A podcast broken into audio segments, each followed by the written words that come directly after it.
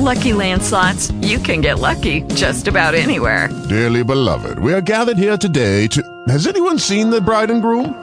Sorry, sorry, we're here. We were getting lucky in the limo and we lost track of time. No, Lucky Land Casino, with cash prizes that add up quicker than a guest registry.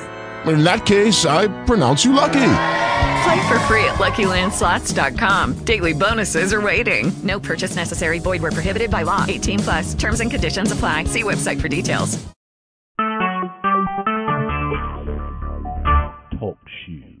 Recorded live.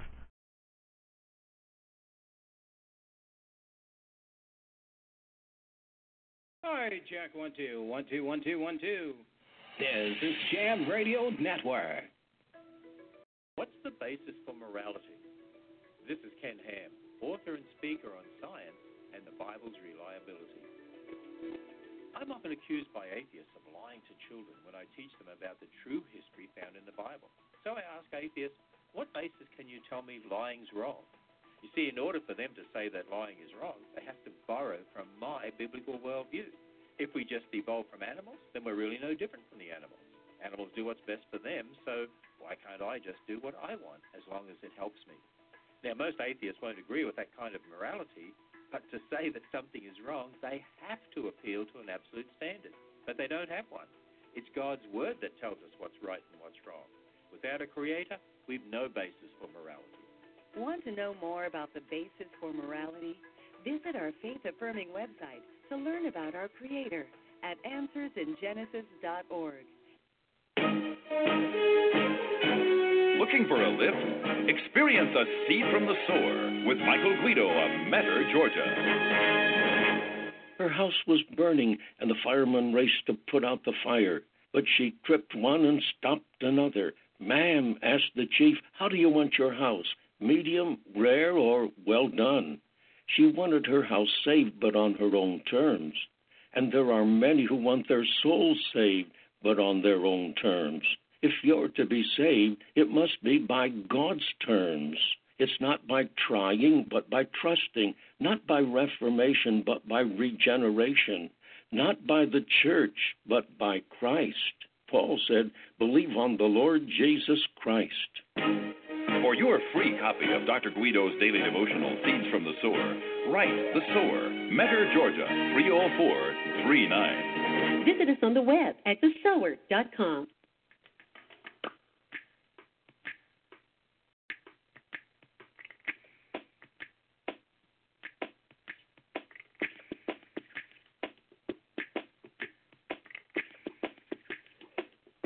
This entire piece of music was played with only two instruments a right hand and a left hand. Hands can do incredible things, but nothing compares to using them to help save a life with hands only CPR. If an adult suddenly collapses, call 911, then push hard and fast in the center of their chest until help arrives. Hands only CPR is recommended by the American Heart Association and is incredibly easy and effective. Find out more about this latest method of CPR at handsonlycpr.org. The power to help save a life is in your hands. A message from the American Heart Association and the Ad Council. So, who is pushing your buttons? Hi, this is Jonathan Falwell. When we are not controlled by and walking in the Spirit of God, we are literally giving in that raw lust and desire of our hearts. We have to get away from that because what happens in the end is always the same. The end leads to destruction. It leads to fighting against the Spirit who is alive and well in us and leading us and guiding us. We are fighting against ourselves. In Galatians chapter 5, it says this I say then, walk in the Spirit, and you shall not fulfill the lust of the flesh. For the flesh lusts against the Spirit, and the Spirit against the flesh, and these are contrary to one another, so that you do not do the things that you wish. But if you are led by the Spirit, you are not under the law. Now, the works of the flesh are evident, which are adultery, fornication, uncleanness, lewdness, idolatry, sorcery, hatred, contentions, jealousies, outbursts of wrath, selfish ambitions.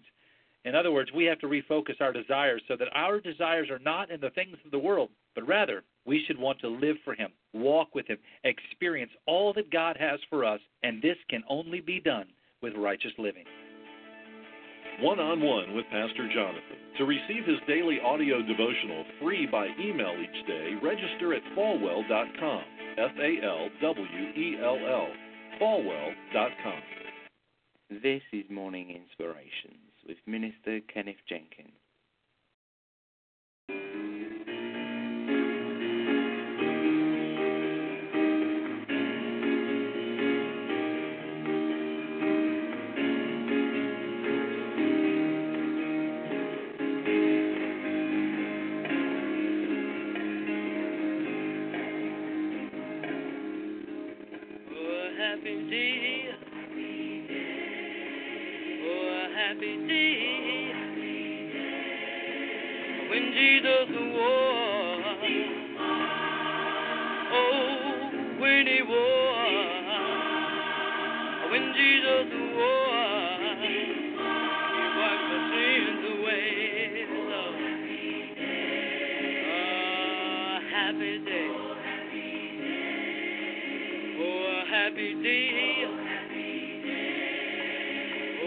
happy day.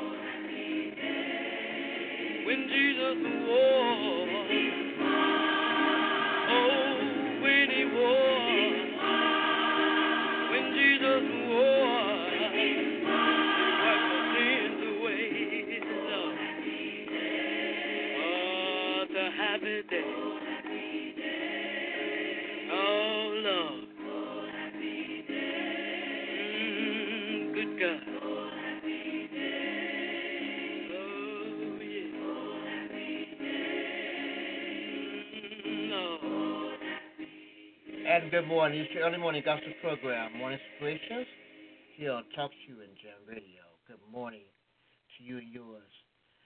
Our morning scripture is confirmed Ezekiel 29,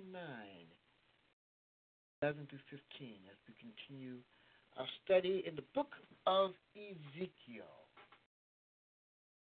It reads, No foot of man, no foot of man shall pass through, it. That foot of beast shall pass through it, neither shall it be inhabited. Will make the land of Egypt desolate, list of the countries that are desolate and her cities among the cities that are waste shall be desolate. Scattered the Egyptians among since disperse them through the countries. Yet thus said the Lord God, and at the end of the forty years will I gather Egyptians, people, whether they were scattered, will bring again the captivity of Egypt and will cause them to return into the land of Pathros, land of the inhabitants.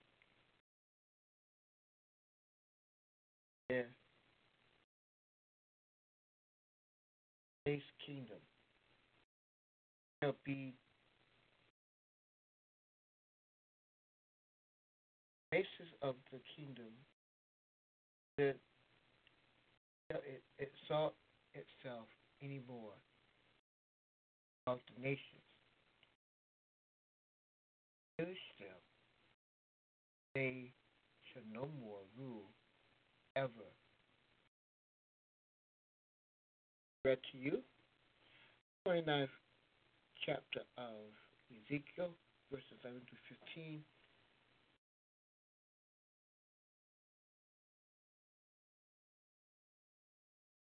Already in the book of Ezekiel.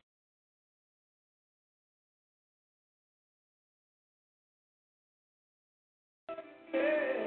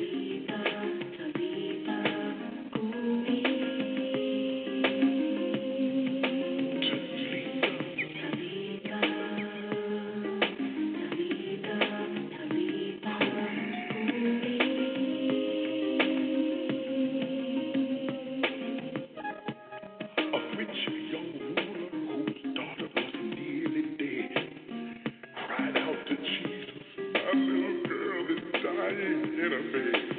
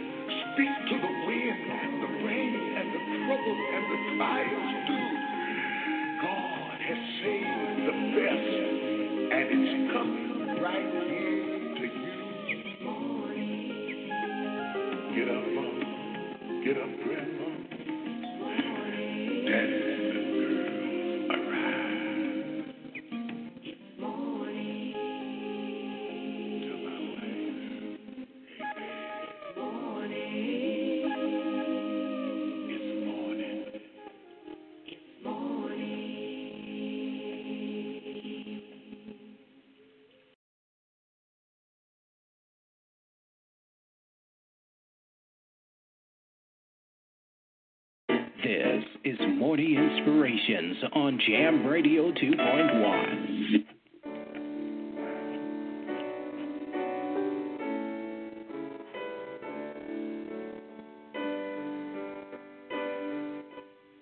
Dear Father God, we come before you this morning. Say thank you. Comes early in the morning.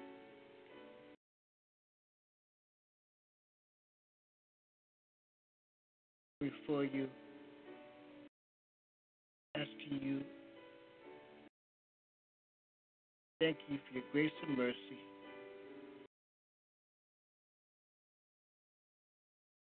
Of those, Lord, who who are in need, those, Lord, who are in pain. Touch their bodies now, Lord. In the name of Jesus.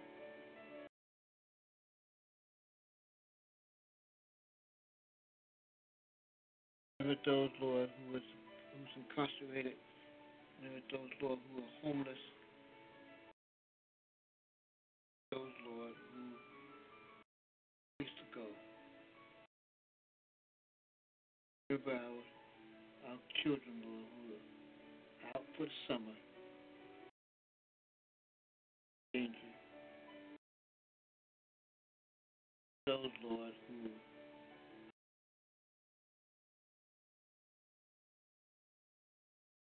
lost their way. Remember those, Lord, who just in need of something. Remember our veterans, Lord. To you as well, Lord. Men and women in armed forces as well. Family, our friends, our church family, our neighbors, we lift up Vanessa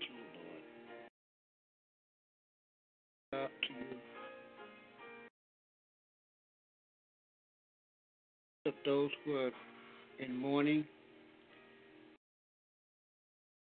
Those, Lord, who found my voice.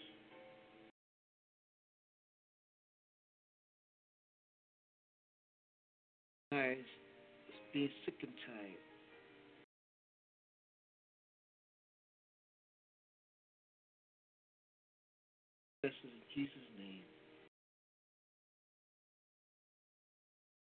To an hour is next. Be back at the top of the hour for more gospel inspirational music just for you. On this midweek Wednesday. Good morning.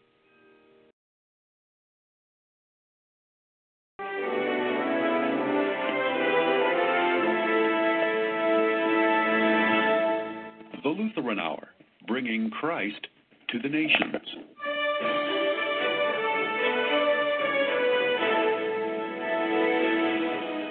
The resurrection of Christ forms the foundation of Christian faith, which explains why many people are not Christians. Pastor Ken Klaus presents a message inspired by and dedicated to those who don't believe Christ rose from the dead. For almost 2,000 years, we have been preaching Jesus Christ died and rose for you. And for just as long, people have rejected that message.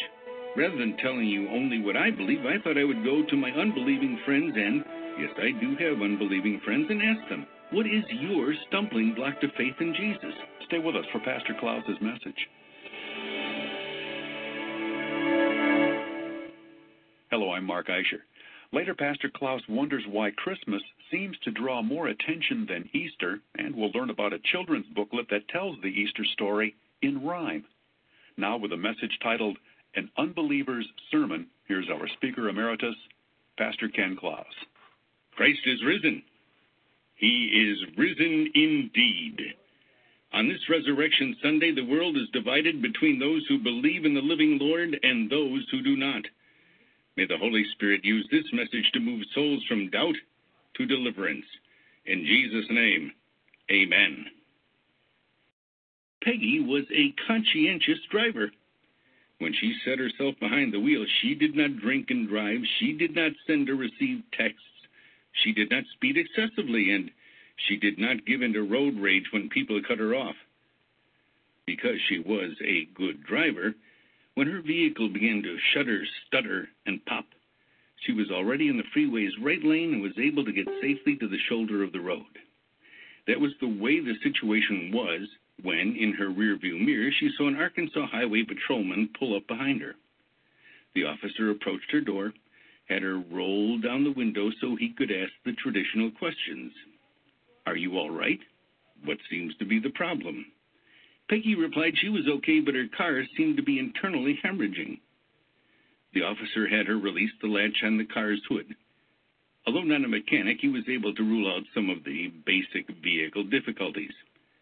Next, the officer asked Peggy to scoot over and placed himself behind the wheel. He turned the key and nothing. It was then the officer asked, "Eh, When was the last time you filled your car up? Eh, As near as I can figure, you're out of gas. To that good news, without thinking, flustered Peggy said, Is that all? Great. Officer, can you tell me, will it hurt the car's engine if I drive it home this way? To the officer's credit, he didn't grin or chuckle when he replied, Well, ma'am, you may believe that will work, but I believe you may find the trip to be a frustrating experience. Peggy believed one thing, and the officer believed another. The belief of one was right, the belief of the other was wrong. In this particular case, it is not hard to see who was correct. But there are other times, very serious times, when the choice does not seem to be so obvious. Today is Resurrection Sunday, the most important day in the calendar of the Christian Church. If you are unaware that today means more than Easter bunnies, Easter eggs, and Easter bonnets, I can tell you this is the day Christendom celebrates the resurrection of the Redeemer. You see, I, and a great many people, believe that Jesus Christ, God's innocent Son and the world's Savior, rose from the dead three days after he had been murdered. Some of you, and there are also a great many of you, don't believe a single word of that sentence.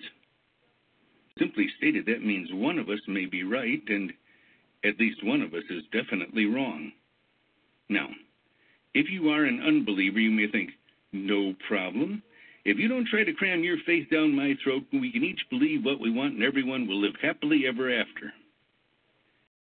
This live and let live motto seems really good on paper. But from a Christian's point of view, there is a problem. The problem is this we care about you.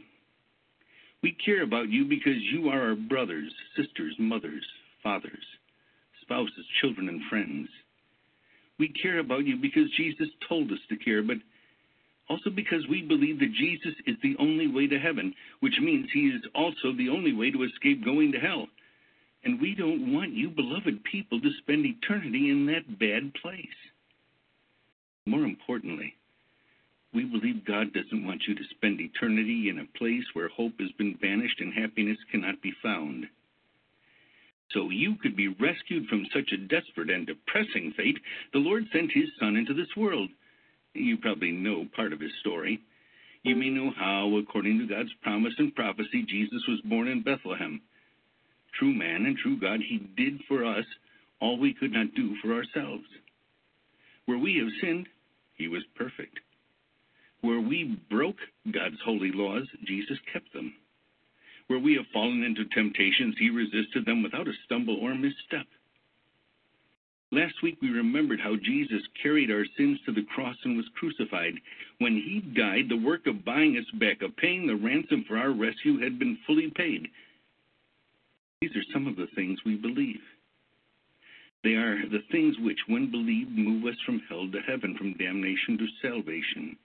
These are the things we believe in for almost 2,000 years. Believers have been inviting unbelievers to join them in worshiping God's Son who takes away the sins of the world. That many have come to believe this is borne out by the fact that the Christian church is the biggest organization the world has ever seen. But even as we believe in Jesus Christ as our Savior, we must admit that many, maybe even you, have declined to put your faith in the Redeemer. Reactions to the gospel message have not always been meek, nor have they been mild. Today, many believers are being accused of being narrow minded, bigoted, and backward. We are supposed to be legalistic, judgmental, and standoffish. In retaliation, the unbelieving world has decided to take off the kid gloves and fight back. In our country, that fighting is done in our classrooms and courtrooms. In other countries, politics has demanded that Christianity be forbidden and all missionary work be muzzled. Where other global religions hold sway, conversion to the Christ can be punished by death. All of you have seen how ISIS and other radical groups kidnap Christian girls and women for the purpose of slavery. You have seen the pictures of men lined up for execution, guilty of no other crime than saying, I believe in Jesus Christ as my Savior. Yes, for almost 2,000 years we have been preaching Jesus Christ died and rose for you. And for just as long, people have rejected that message. Which is why I thought this year, this Resurrection Sunday message would be done differently. Rather than telling you only what I believe, I thought I would go to my unbelieving friends and, yes, I do have unbelieving friends, and ask them, what is your stumbling block to faith in Jesus? What has stopped you from acknowledging Him as your Lord? Well, I asked, and most of them, not all, but most of them replied. Let me share with you some of their answers. The first from Massachusetts said, I don't believe because I can't. I don't know what happened on that day, but I do know Jesus didn't rise from the dead. Maybe Jesus didn't die on the cross. Maybe he went into a coma. Maybe his body was stolen. I don't know what happened, but I know Jesus didn't rise because if he did, I would have to be a Christian. You know, it surprised my friend to find out that on the first Resurrection Sunday, one of Jesus' closest friends thought the same thing. Mary Magdalene assumed that Jesus' body had been moved to a different location. Now, before I speak to that, allow me to say one thing Mary didn't consider. She never doubted Jesus had died. Why? Because she knew that the Roman whipping he had endured often killed a man right off. She had been there when he was crucified. She had seen when his body stopped writhing in pain and gasping for breath. She had seen the Romans stab Jesus with the spear, and she may have even noticed, as John did, blood and water coming out of that wound. For those of you who don't know, such separation of the blood serum from the platelets only happens when the heart has stopped beating for some time. Now, Mary knew Jesus had died. And as far as his body being moved or stolen, well, that didn't hold water either. She knew the disciples hadn't done it, they were too afraid. She knew the Romans hadn't done it. Pilate had allowed Jesus to be crucified because the Christ was supposed to be a threat to the emperor. Pilate certainly didn't want to have the rumor spread that Jesus was so powerful he had conquered the grave. As far as the Jewish religious leaders, they were the ones who had sealed the tomb and put a guard there. They had the most to lose if Jesus were alive. The truth is, that first Resurrection Sunday, nobody expected Jesus to rise, and almost everyone had a vested interest in having him stay dead. But that is not the reason Mary discarded her idea that Jesus' body had been moved. The real reason is the Savior came to her, spoke her name, and having allowed her to dry her tears, see for herself he had risen. Well, today's sermon is being written by unbelievers. That was one. There were others who wrote back to me. One of them, an old pal from Colorado, called me. He said, Hey, Ken, thanks for asking. To be honest, no one has ever really done that before, not in so many words. In reply, I will make my answer short and sweet. I'm not a Christian because I can't believe that a person can rise from the dead, at least not after having been dead for three days. Although my friend didn't use the term preposterous, that word fits. The idea of a person who is really dead rising from the grave is unbelievable. I've buried hundreds of people, and none of them have come back to life. Although zombies seem to be all the rage in science fiction nowadays, the truth is people don't come back from being dead dead. Cemeteries are filled with people who are exactly where they were placed hundreds, even thousands of years ago. And if the cemetery plot is opened and the body is not to be found, nobody, and I mean nobody, ever comes to the immediate conclusion, wow, Uncle Julius or Aunt Hortense has risen from the grave. No, my friend is not alone in his doubting. In fact, he is in good company. The women who first found out about the resurrection were at Jesus' grave not to greet a risen Savior, they were there to embalm a dead friend. When they told the disciples, Jesus' closest pals didn't believe the news. Even though Jesus had repeatedly told them that he was going to come back to life on the third day, they simply couldn't believe that he would make good on his promise. When ten of the disciples told their friend that Jesus had risen from the dead, he refused to take their word. Again and again, Jesus' conquest of death was denied, doubted, and derided as utter foolishness and complete fakery by those who had been warned of the resurrection, by those who should have known. I can tell you the day came around when they put their misgivings on the shelf and came to believe that the impossible was not just possible, was not just probable, but was real and factual. They put aside all thoughts that Jesus was a ghost, or he was a figment of their imagination, or some mass hallucination, or wishful thinking on their parts. They began to change when Jesus physically, actually came to them.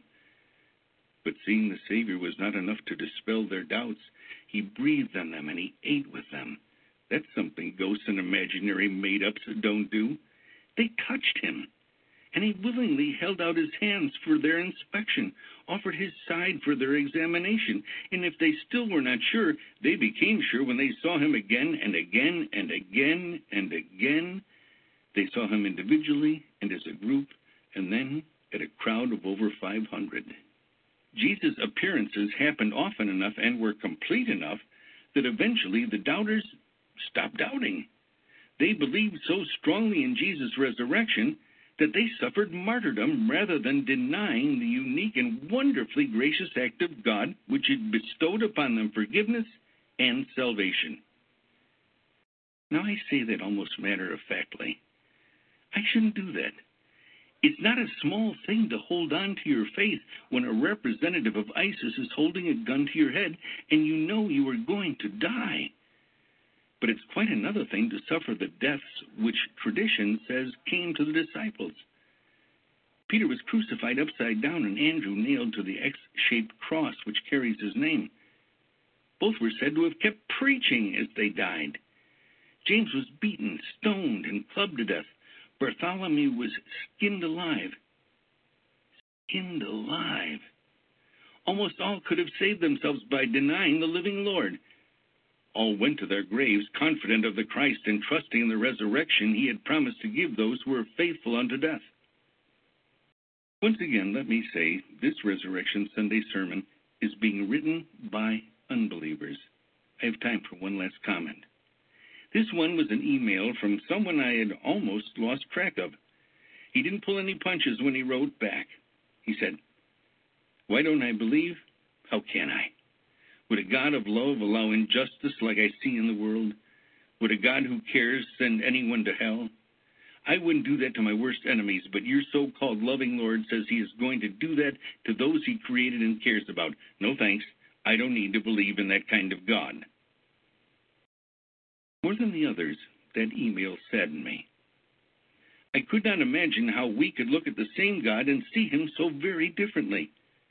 Where he sees God as the author of life's tragedies and terrors, sadnesses and sorrows, I see humankind creating and continuing to live in disobedience, wars, hunger, prejudice, injustice, and inequality. We could stop there, but we choose not to. Then, in discouragement, we lay the blame for these things at the feet of our all caring God. We condemn him for sending souls to hell, but fail to acknowledge the fact that he has provided a means of salvation for every man, woman, and child in this world. All they need do, all my friends need do is believe God loved the world so much. He allowed his son to live, suffer, and die so that they might be saved. Jesus' glorious third day resurrection from the dead is his promise that there is a similar and joyful life for all who put their faith in him. In this message, I have quoted three of my unbelieving friends. God has given me the job of witnessing to them. They already have a copy of this message, and I will be visiting with them in the immediate future. But this message is also written for you and for the people whom the Lord has laid on your heart. For almost 2,000 years, believers have been telling unbelievers about Jesus' resurrection. Will you not join the Lutheran Hour this year in sharing the Savior's story with those doubters the Lord has entrusted to you, so that they may join all of Christendom in a heartfelt, Christ is risen, he is risen indeed. To that end, we are at your disposal, and you are in our prayers. My friends believe feel free and call us at the Lutheran Hour. Amen.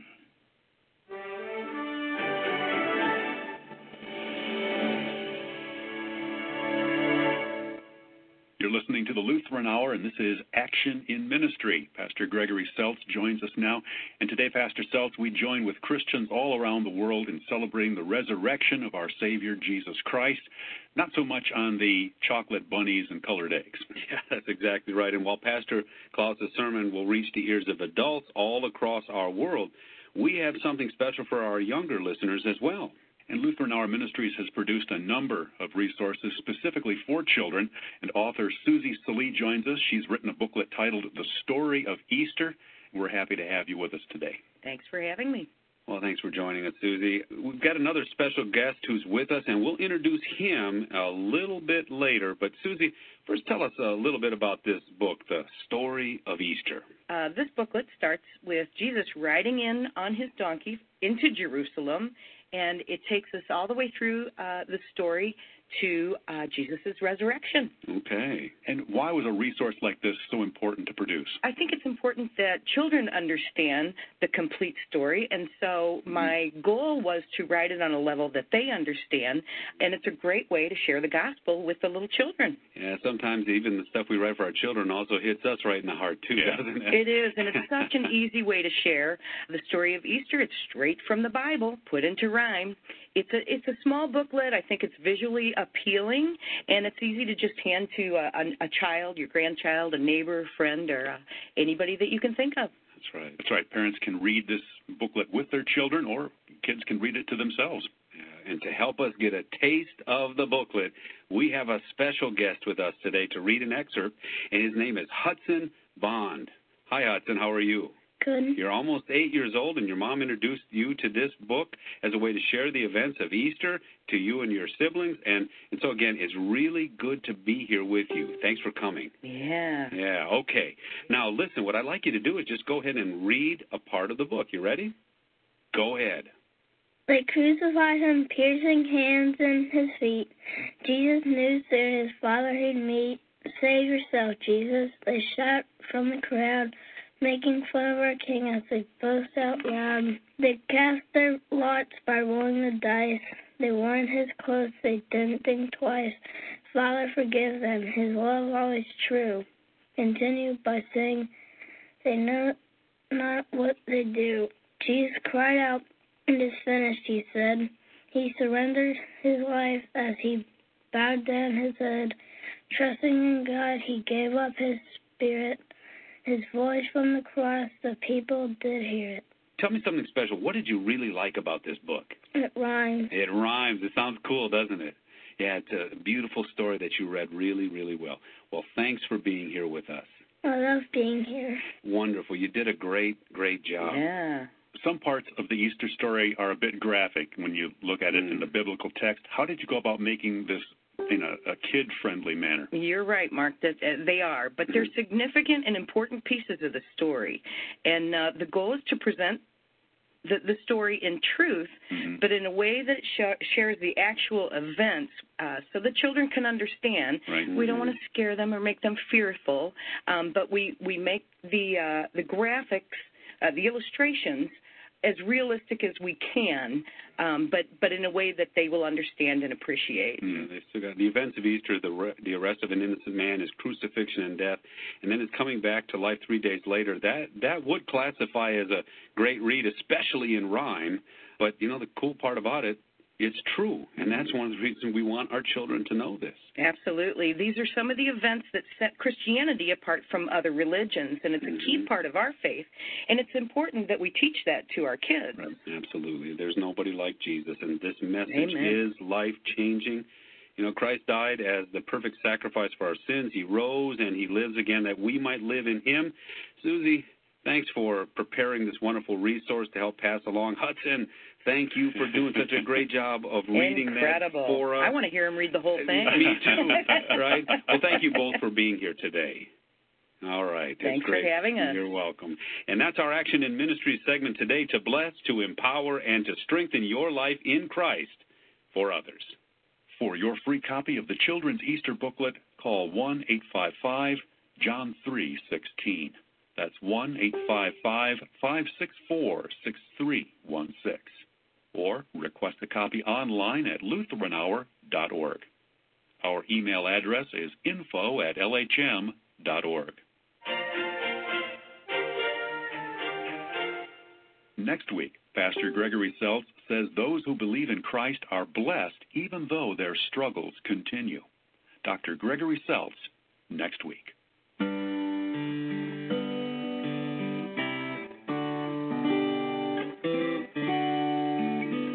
Week, the Lutheran Hour shares the message of God's forgiving love for us in Jesus Christ.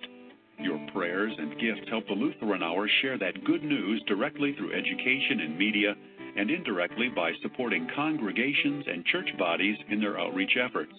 To learn more about the worldwide outreach of Lutheran Hour Ministries, call 1 855 564 6316. Together we are bringing Christ to the nations and the nations to the church.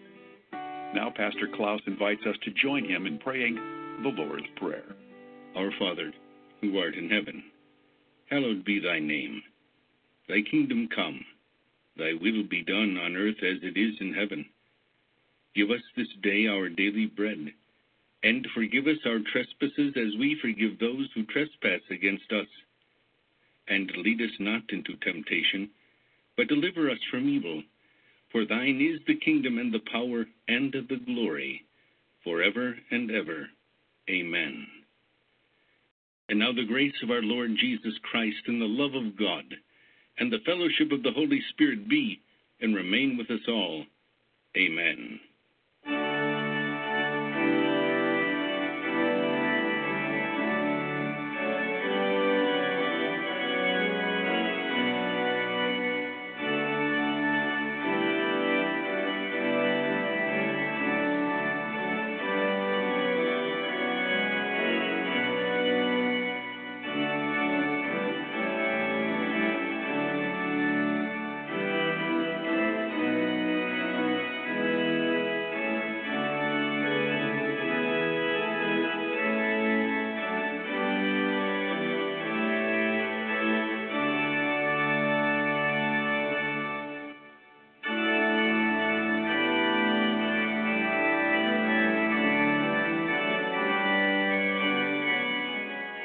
We are back once again with our speaker emeritus, Pastor Ken Klaus.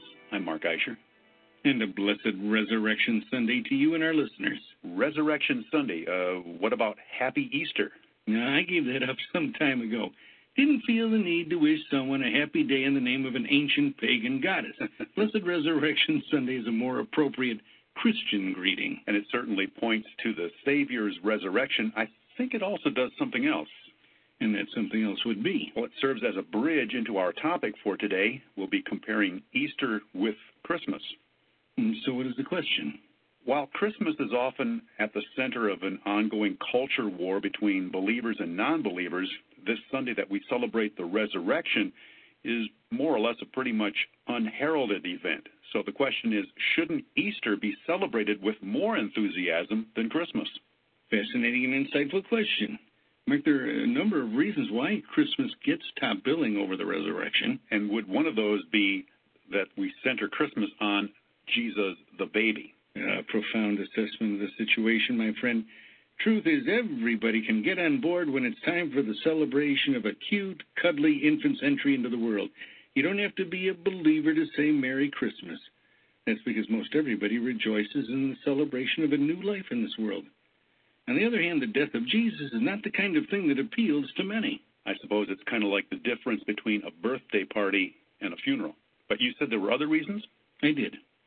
As we already stated, you don't have to be a believer to put up a Christmas tree, give presents, or send a Christmas card with a picture of you and your dog.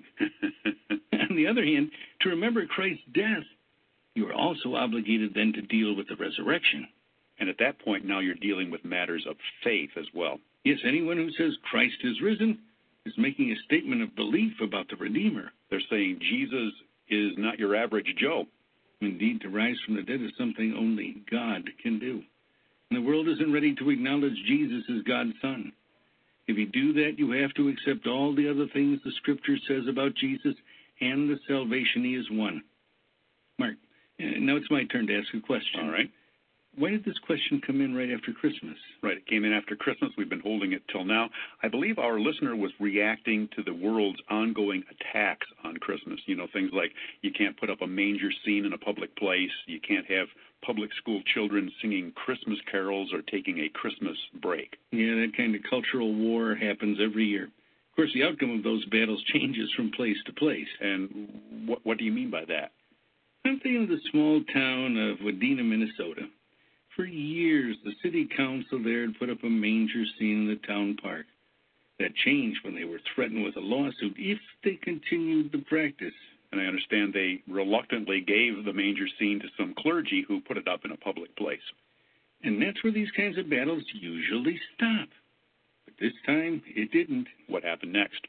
Well, the citizens of Wadena took a stand. They didn't like being pushed around told how to witness their faith. So they started to put up manger scenes in their front yards. Storekeepers put them in their storefront windows. Some said there were more mangers in Wadena than there were people. So they were taking a bold, very public stand. Yeah, and that's not all. Someone read up on the laws of the community and found that private citizens could rent the band shell in the park, which once had displayed the old community creche. When that became known, people took turns renting the place for the day. They set up a creche in the morning, in the evening they took it down. Well, that's a very creative way to deal with it. Well, it was, and I share the story for a purpose. Believers can make a personal difference when they take a stand, either at Christmas or or today, which is why you wished us a blessed Resurrection Sunday. Yeah, that's exactly why. Thank you, Pastor Klaus. This has been a presentation of Lutheran Hour Ministries.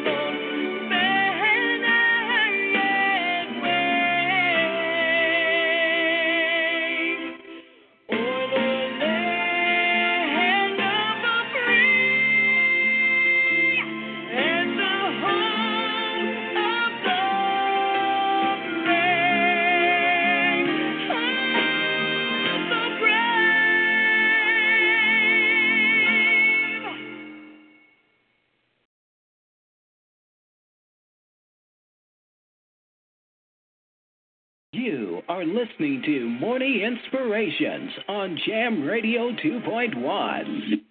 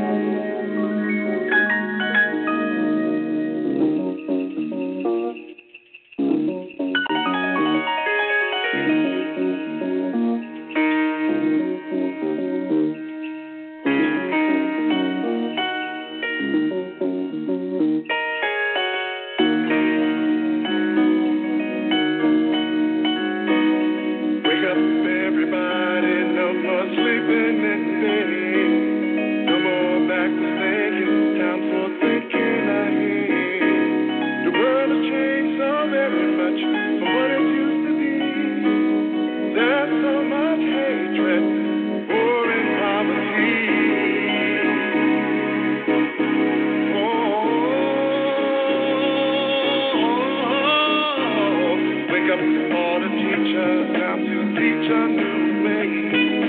Baby, and then listen to what you have to say. Tell the ones who's coming up, and the world is in their hands. When you teach your children, teach them the very best you can.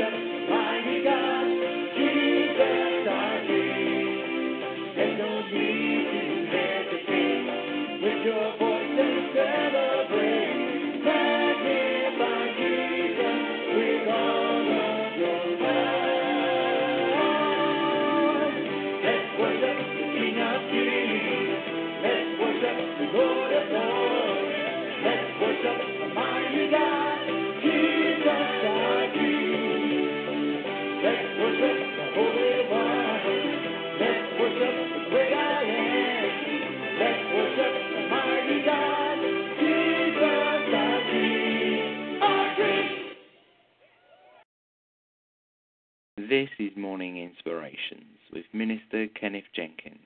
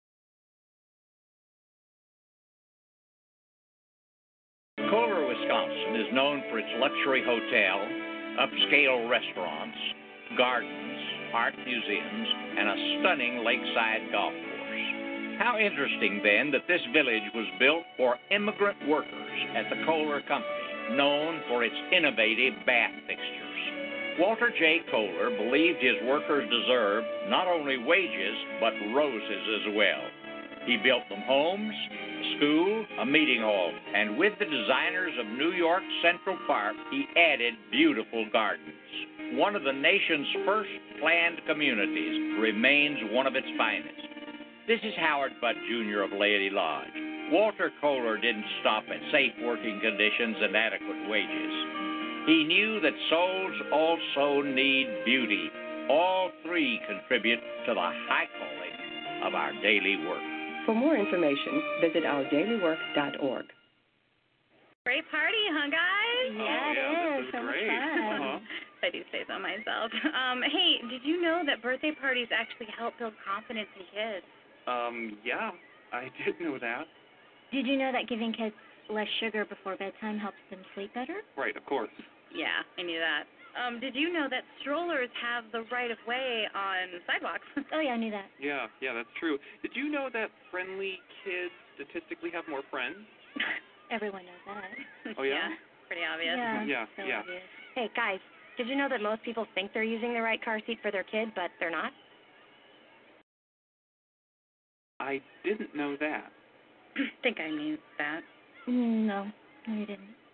Parents who really know it all know for sure that their child is in the right car seat at the right age and size. Visit safercar.gov slash the right seat to make sure your child is protected. Brought to you by the National Highway Traffic Safety Administration and the Ad Council. Should churches use surveillance cameras? Legal insights for pastors. Here's a word from attorney David Gibbs Jr. A pastor of a very new church called the Christian Law Association with a problem. He knows having two adults present at all times with children is a safeguard against liability. With such a small congregation, however, having two adults in the room was often difficult. Our attorney suggested consider using surveillance cameras.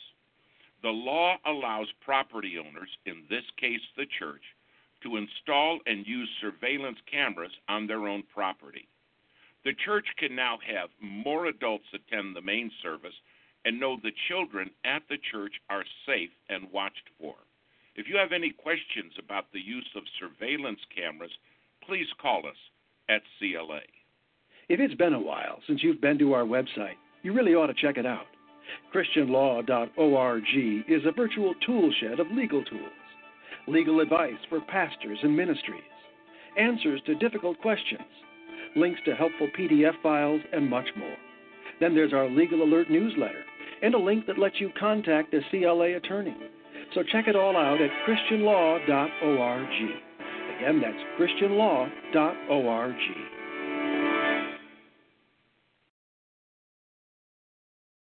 This is Morning Inspirations with Minister Kenneth Jenkins. W Mind Block Radio. Turn it up.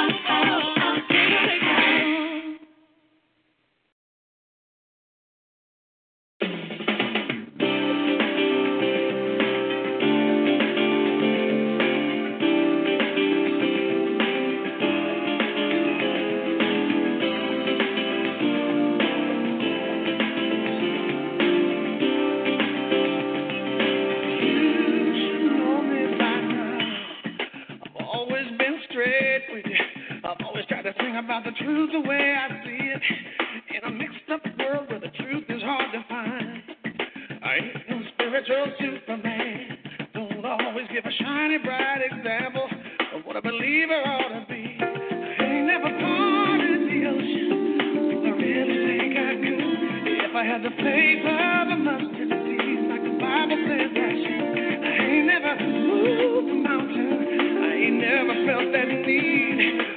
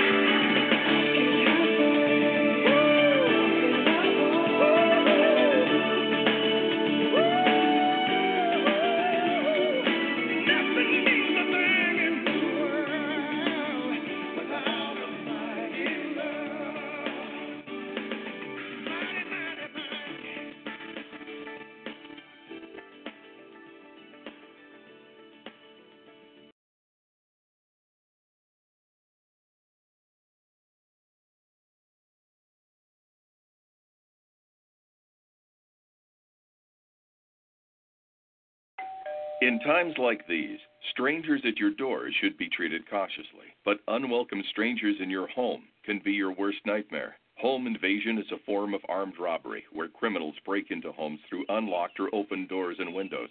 They even trick people into opening their doors to confront victims face to face. They can be after money and valuables, threaten personal assault, or take members of the family captive. But you can be proactive against these disturbing attacks. Learn how to protect yourself against home invasions. Never open the door to strangers. Secure your home with high security locks and quality door and window hardware. Consider a home security system and even a dog.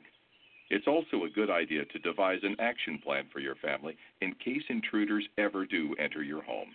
To learn more about how to keep your home safe from intruders, visit ncpc.org. That's ncpc.org. A message from the U.S. Department of Justice. National Crime Prevention Council, and the Ad Council.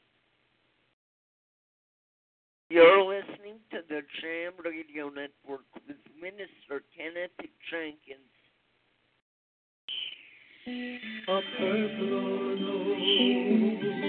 Hi, this is Donnie McClurkin, and I've got a personal note that I'd really like to drop in your spirit today.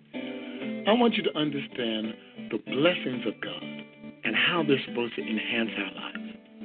Blessings are not always financial, but the Bible says in Proverbs 10 and 22, it says, The blessings of God makes us rich and adds no sorrow.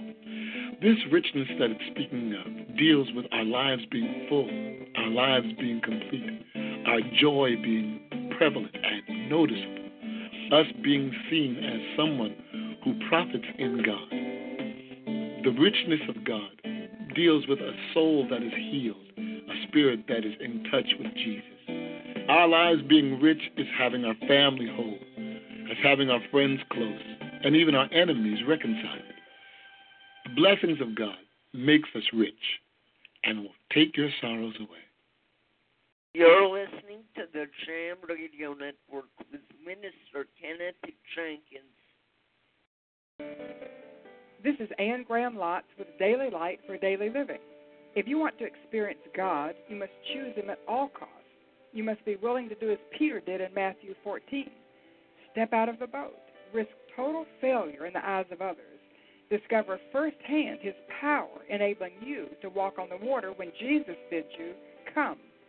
Again and again, I've been confronted with hard choices when I've had to throw caution to the wind and abandon myself to faith in Him and Him alone. When I step into a pulpit, when I begin to write, when I commit this ministry to much more than we have resources to underwrite, whenever I choose to step out in obedient faith and trust Him, I'm actually choosing to take Him at His word. Listen to me. Put Him to the test. Obey whatever He says. Do it. The result will be the thrilling adventure we call the Christian life. This is Ann Graham Lotz.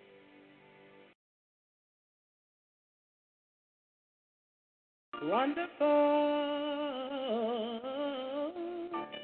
God so wonderful. He's wonderful. God.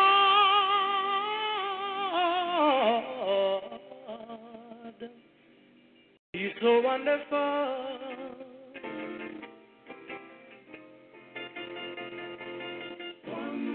Lord is my shepherd, He's my guide.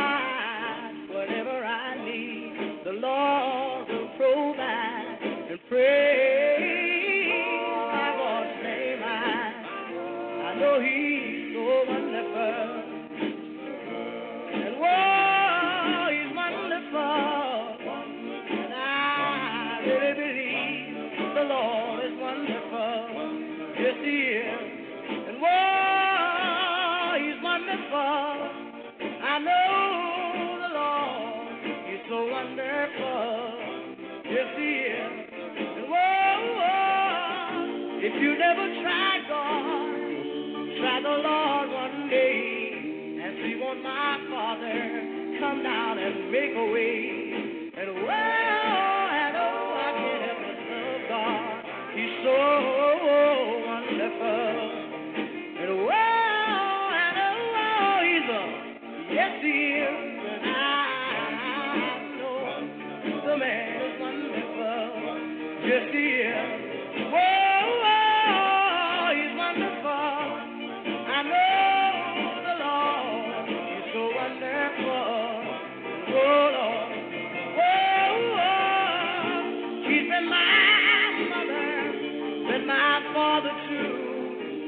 There's no limit to what my Lord can do. And oh, oh, I love God. He's so wonderful.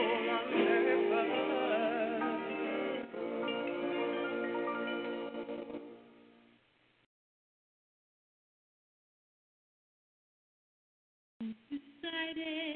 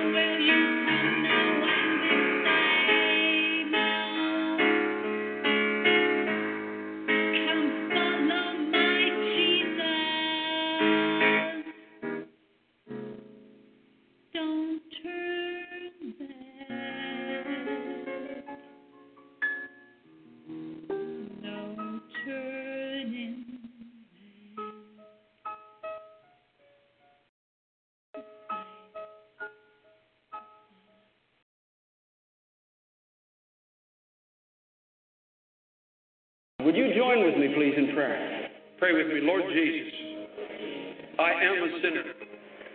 Jesus, thank you that you loved me enough, that you became a man and died on a cross, paid the price for all the wrong things that I have done. I'm sorry for my sin. It's my sin that put you on that cross. And I'm sorry. I don't want to live in rebellion to you anymore. I ask you to forgive me. And tonight I open my heart and I invite you into my life to be my Savior and my Lord.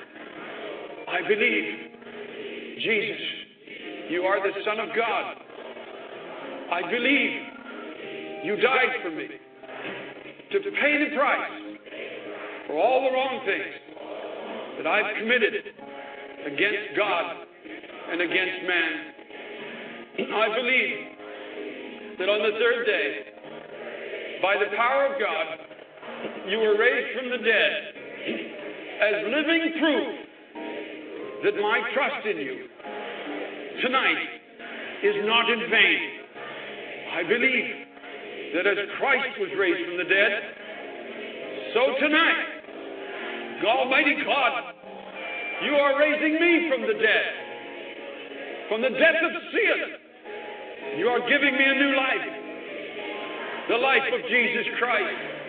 Oh God, on my testimony and the belief in my heart, and according to your word, at this moment, I believe saved. I am saved. I am saved. Hallelujah. Saved. Saved. Saved. Saved. Oh, let me ask you, friends, in closing tonight, have you done this? Have you obeyed the gospel? Have you obeyed the gospel? Have you come to that obedience of faith? Have you come to that place of true repentance and true faith? Have you turned around? Have you forsaken your sin? Have you turned around? Have you forsaken your sin? And are you trusting alone tonight in Jesus Christ for your salvation? For there is no other way, there is no other message. For there is no other way, there is no other message. Oh, come to Him. Come to the Savior tonight. Come to Him just as you are. Come to Him in your sin. Come to Him in all your needs.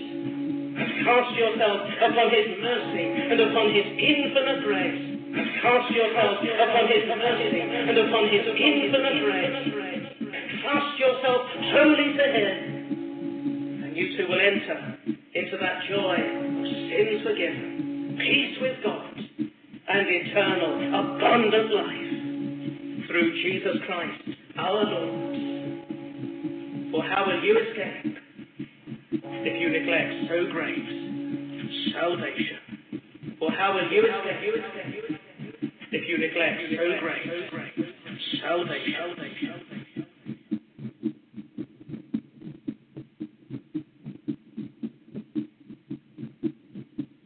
How can I say thanks for the things you have done for me?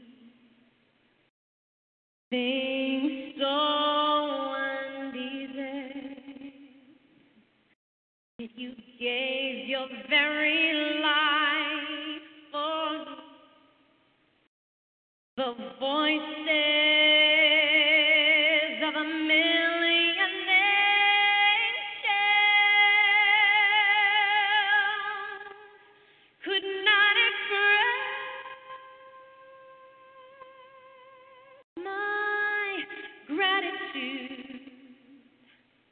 All that I am and ever hope to be.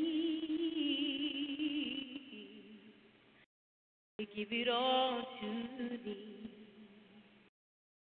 To God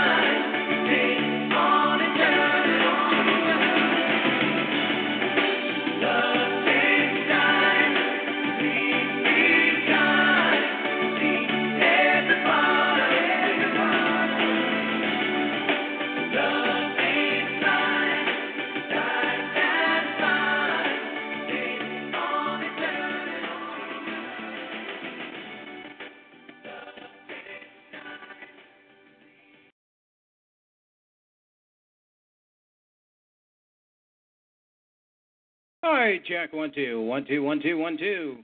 This is Jam Radio Network. This is Jam Radio Network. This is Jam Radio Point one.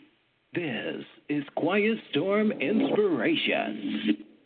You are listening to the Lighthouse Hour with Minister Kenneth Jenkins. You are listening to Morning Inspirations on Jam Radio 2.1. This is Morning Inspirations on Jam Radio 2.1.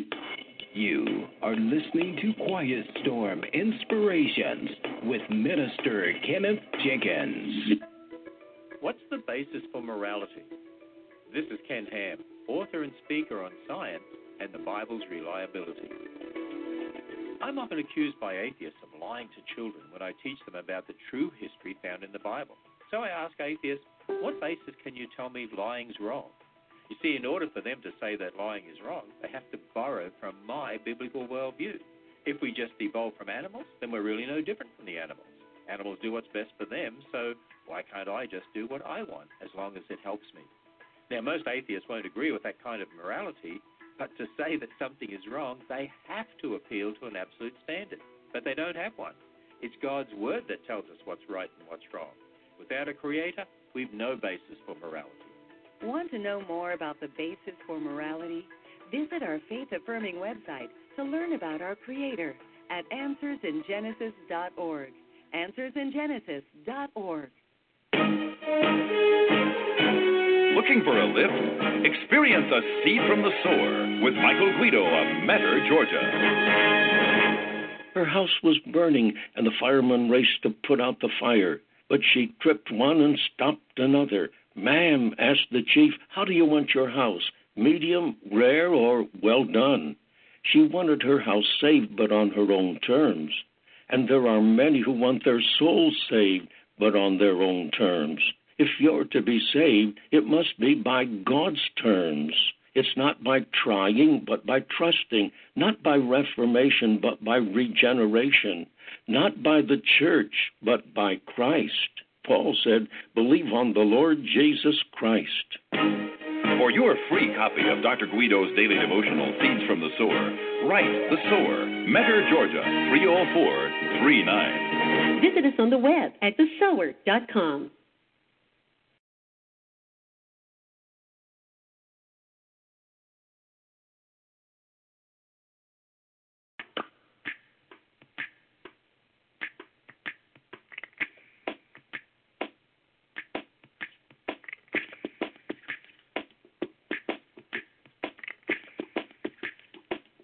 This entire piece of music was played with only two instruments a right hand and a left hand.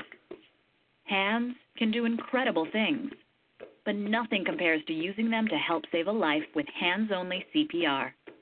If an adult suddenly collapses, call 911, then push hard and fast in the center of their chest until help arrives. Hands only CPR is recommended by the American Heart Association, and it's incredibly easy and effective. Find out more about this latest method of CPR at handsonlycpr.org. The power to help save a life is in your hands. A message from the American Heart Association and the Ad Council.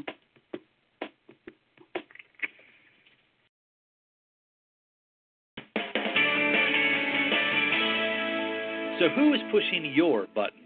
Hi, this is Jonathan Falwell. When we are not controlled by and walking in the Spirit of God, we are literally giving into the flesh, that raw lust and desire of our hearts. We have to get away from that because what happens in the end is always the same. The end leads to destruction. It leads to fighting against the Spirit who is alive and well in us and leading us and guiding us. We are fighting against ourselves. In Galatians chapter 5, it says this I say then, walk in the Spirit, and you shall not fulfill the lust of the flesh.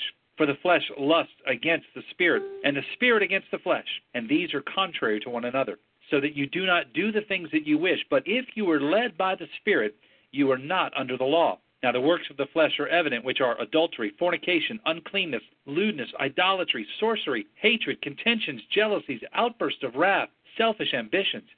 In other words, we have to refocus our desires so that our desires are not in the things of the world, but rather we should want to live for Him, walk with Him, experience all that God has for us, and this can only be done with righteous living. One on one with Pastor Jonathan. To receive his daily audio devotional free by email each day, register at falwell.com. F A L W E L L. Falwell.com.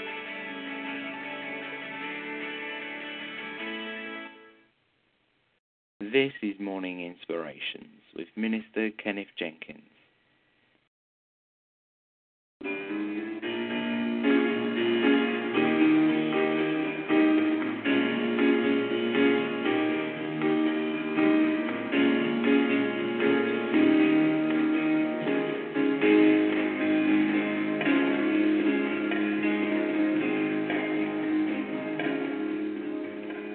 Happy day. happy day when Jesus was. Oh, when he was, when Jesus was, he wiped the sins away. Oh, happy day, Oh, happy day. Oh, happy day. happy day.